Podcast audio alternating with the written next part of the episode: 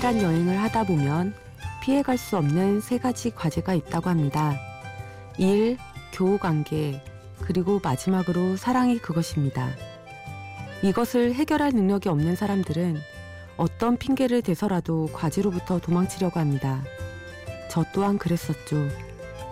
하지만 지금 하고 있는 일, 사랑, 그것을 놀이로 만들 줄 아는 여유. 그것만 있으면 누구나 지금 어디서든 행복할 수 있지 않을까요? 저는 오늘 무척 행복합니다. 이렇게 여러분들과 만날 수 있어서요. 두근거리는 마음을 갖고 찾아왔습니다. 여러분과 한 시간 동안 친구처럼 이야기할 수 있는 기회가 제게도 주어졌네요. 심야 라디오 DJ를 부탁해 오늘 DJ를 부탁받은 저는 고려대학교 안산병원 산부인과 전문의 정선화입니다.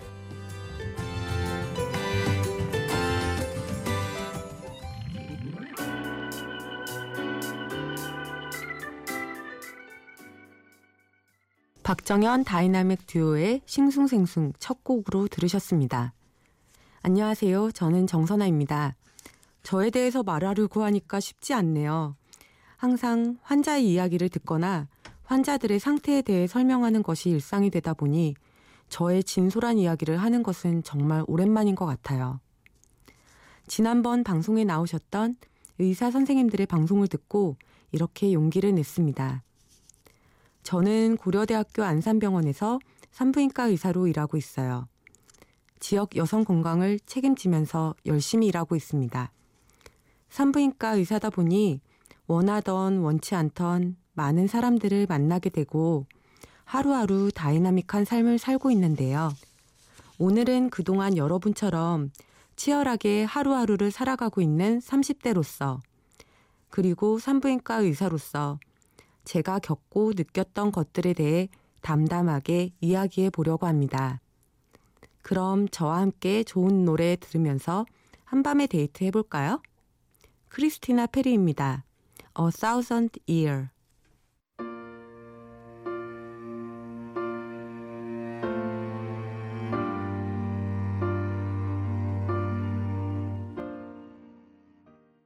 방금 들으신 노래는 크리스티나 페리의 A Thousand Year였어요. 응급수술 끝나고 연구실로 돌아와서 아무도 없는 연구실에 우두커니 앉아 있는데 우연히 틀어놓은 라디오에서 이 노래가 나오더라고요. 혼자 들으면서 감상에 젖었던 기억이 나네요. 그런데 신기하게도 제가 다니는 요가 학원에서 수업용 노래로 이 노래가 나오더라고요. 그럼 제 얘기를 좀 풀어볼까요? 제가 산부인과 의사라고 말씀드렸는데요. 산부인과는 응급한 상황이 많은 편입니다. 아가들이 정규 시간에만 나와주면 참 좋을 텐데요. 여러 가지 이유로 밤낮을 가리지 않고 응급수술이던 응급분만이던 일어나기 때문에 저희는 늘 핸드폰을 옆에 두고 대기하는 마음으로 살고 있습니다. 매일 삶이 이러다 보니 가끔은 체력도 마음도 지칠 때도 있어요. 요즘 경기도 어느 지역이나 비슷하겠지만 안산은 특히 외국인들이 참 많이 함께 어울려 사는 곳입니다.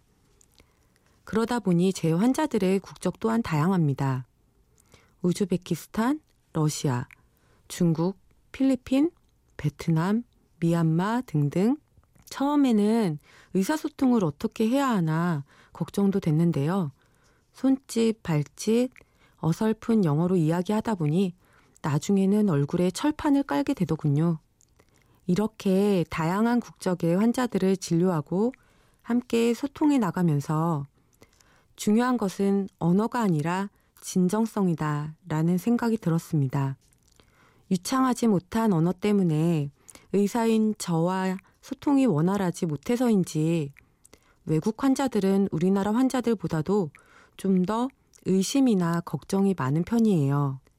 그런 환자들을 진심을 갖고 대하다 보면 언어라는 장벽은 정말 큰 문제가 안 된다는 것을 깨닫게 됩니다. 치료 잘 받고 아기도 안전하게 낳고 나중에 외래로 올 때에는 정말 말할 수 없는 기쁨을 갖고 다시 만나게 되죠. 노래 듣고 이야기 더 나눌게요. 포맨의 유, 이어서 윤종신의 동네 한 바퀴.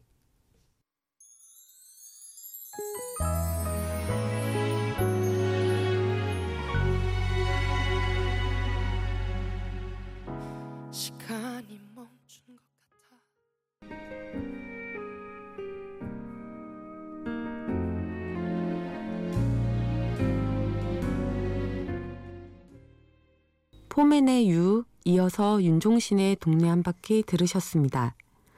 아마도 여러분은 의학 드라마나 영화 같은 데서 이런 장면을 좀 많이 보셨을 거예요. 수술을 끝낸 의사가 이렇게 말하죠. 조금만 늦으면 큰일 날 뻔했습니다. 그런데 현실은 수술방에서 의사가 나와서 이런 말을 하는 경우가 거의 많지 않아요. 대부분의 수술은 정규 수술, 즉 미리 스케줄을 잡아서 하는 경우가 많거든요. 응급이라고 해도 응급실에 오자마자 바로 수술방에 들어가는 경우는 매우 드물게 있고요.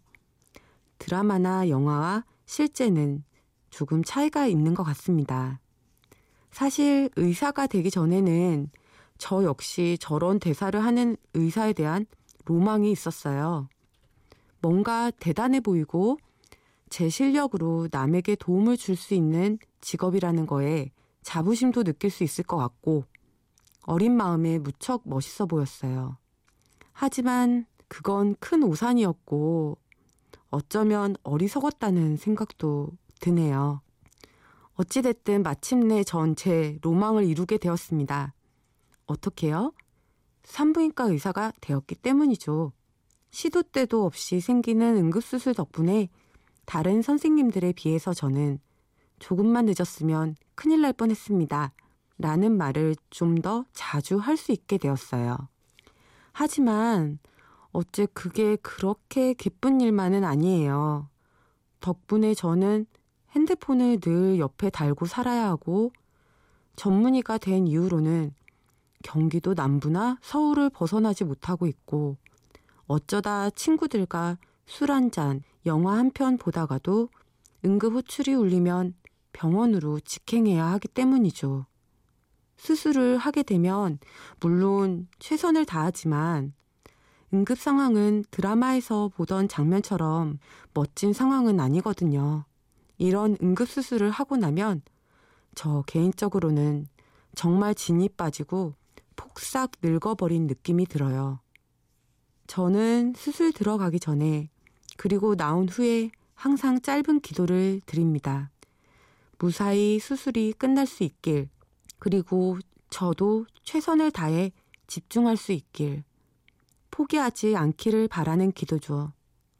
그럼 다음 노래로 이어갈게요.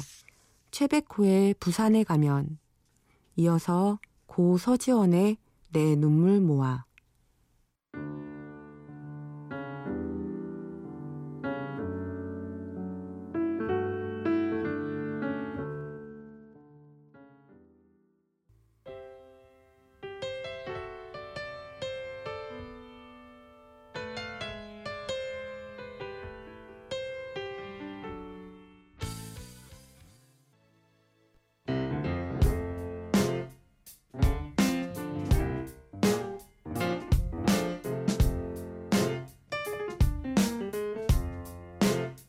어느 날 문득 따뜻한 바람이 네가 보낸 걸까? 네 냄새가 나 참 향기롭다. 참 오랜만이다. 보고 싶다. DJ를 부탁해. 여러분은 지금 심야 라디오 DJ를 부탁해를 듣고 계시고요. 저는 산부인과 의사 정선아입니다. 제 주변에 있는 사람들과 이야기를 나누다 보면 산부인과에 대해 겁을 내거나 부담스러워하는 분들이 많이 계세요. 사실 뭐 저도 여자기 때문에 검진 때문에 환자 입장으로 산부인과에 가곤 하는데요. 이게 환자 입장이 되니 좀 저도 겁이 나더라고요. 한 달 전에 요가 학원에서 저와 비슷한 또래의 요가원생들이랑 산부인과에 대한 이야기를 하게 됐어요. 이전에 인터넷 기사에서 봤던 내용과 크게 다르지 않더라고요.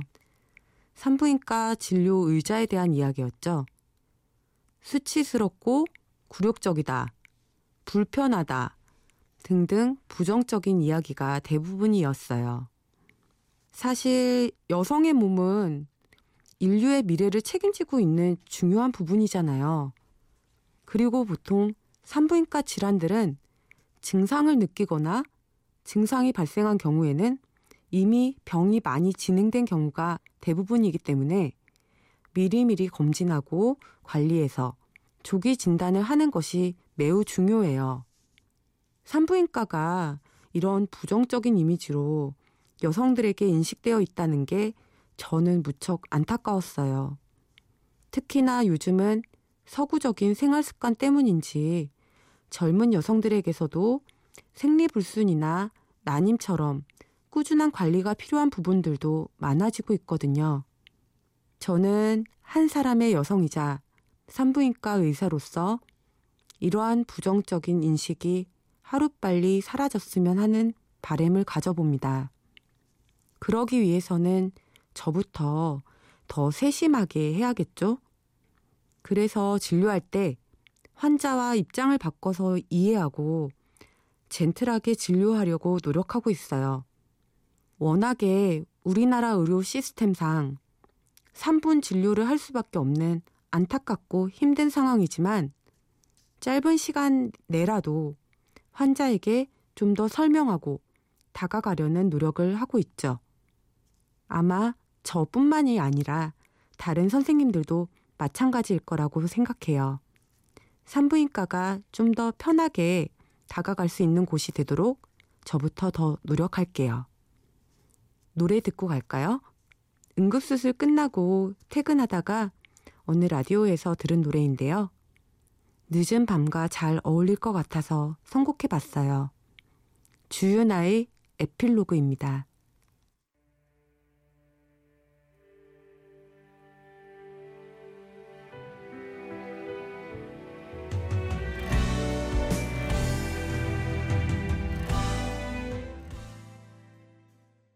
주윤아의 에필로그 함께 들으셨습니다.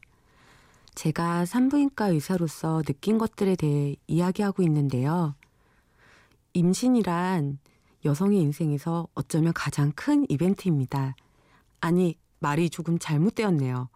여성뿐 아니라 예비 아버지에게도 마찬가지일 거예요. 새 생명이 엄마 몸에 자리 잡으면 병원에서 저와 같은 산부인과 의사를 만나실 수 있으실 겁니다. 처음에 임신을 확인하고 콩알같이 생긴 아기의 심장이 뛰는 것을 확인하게 되면 엄마와 아빠는 기뻐하고 저 역시 안전하게 임신이 된 것에 대한 안도의 한숨을 내쉬게 됩니다. 이후 저와 함께 순서대로 뱃속의 아기가 건강하게 자라는지 이런저런 검사와 연속적인 초음파 검사를 시행하게 되지요.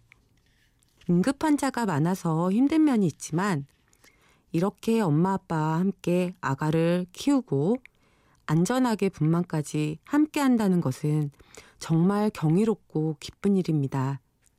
저는 이 분만 전 진찰 과정이야말로 산부인과의 꽃이라고 생각해요. 부모와 의사와의 교감이 이루어지는 부분이죠.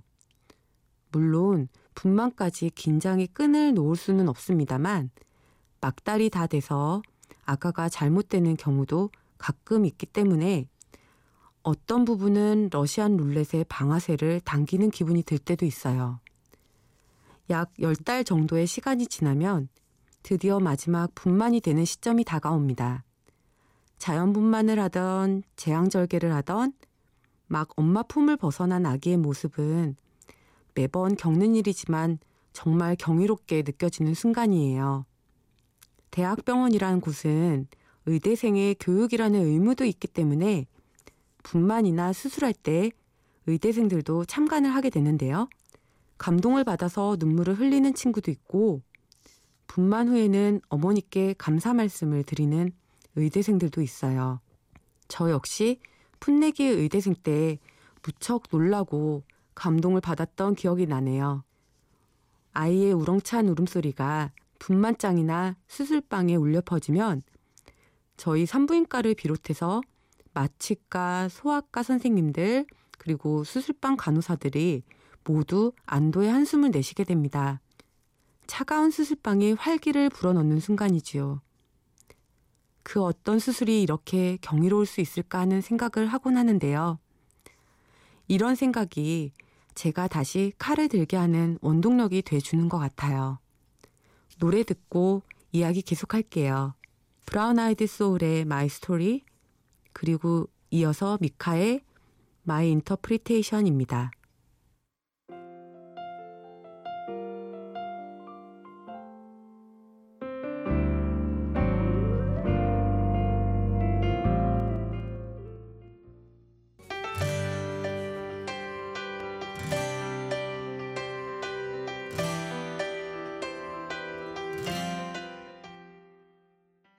심야 라디오 DJ를 부탁해. 저는 오늘의 DJ 산부인과 의사 정선아입니다. 제가 처음 전공의로서 산부인과에서 일하면서 느꼈던 점은 인간의 첫 발생부터 탄생, 그리고 죽음까지 모두를 접하는 직업이 바로 산부인과가 아닐까 하는 것이었어요. 대부분 산부인과라고 하면 새 생명의 탄생을 떠올리게 되는데요. 산부인과는 부인한 파트를 다루는 부분도 있어요. 암을 다루는 파트이다 보니 아무래도 연세가 있으신 분들이 많은데요. 주로 어머니, 할머니 뻘인 분들이죠. 이렇게 이야기하다 보니 전공의 때 수술이나 항암 치료를 위해 입원해서 만났던 환자들이 떠오르네요. 어쩌면 제 가족들보다도 더 자주 보았던 분들, 서로 얼굴만 봐도 기분이 어떤지, 어디가 불편한지, 얼마나 힘이 드는지 알 수 있을 정도로 4년간의 시간을 함께 했던 분들이죠. 부인암을 진단받고 치료를 위해 입원하셨던 분들 중에는 잘 치료받고 태어나신 분들도 계시지만 일부는 그렇지 못했던 분들도 계셨어요. 전공이 1년차 때부터 만나 4년차가 될 때쯤 돌아가신 분들도 계셨어요. 4년간 가족들보다도 자주 만나고 힘든 시기를 함께 했던 분들이 세상을 떠나고 사망 선고를 할 때의 절망감과 상실감은 저로서는 너무 견디기 힘든 부분이었어요. 아직 풋내기 의사였던 저에게는 감당하기 어려운 부분이었죠. 그렇게 죽음을 여러 번 경험했지만 여전히 제게 죽음의 무게는 견디기 힘들게 느껴집니다. 하지만 그 죽음의 무게에 짓눌려 제 소임을 놓치고 살아서는 안 된다는 것 또한 저의 환자들을 통해 배웠던 것 같아요. 임종 전에 희미한 의식 속에서도 잠시 저를 알아보시고 제 손을 붙잡았던 환자가 기억납니다. 환자 가족들 앞에서 태연하게 굳건히 버텨야 함에도 불구하고 눈물을 참을 수가 없어서 너무 힘들었었죠. 한 인간의 완성은 타인을 통해 만들어진다라는 글귀를 어디선가 본 적이 있어요. 막 면허를 따고 자신만만했던 풋내기 의사였던 저는 저의 스승님들과 환자들을 통해 성장했습니다. 이 자리를 빌어 전하고 싶어요. 초심을 잊지 않게 해주셔서 감사해요. 마지막 제 손을 잡아주셨던 것처럼 저도 타인에게 손을 내밀 수 있는 그런 의사가 그런 사람이 될게요.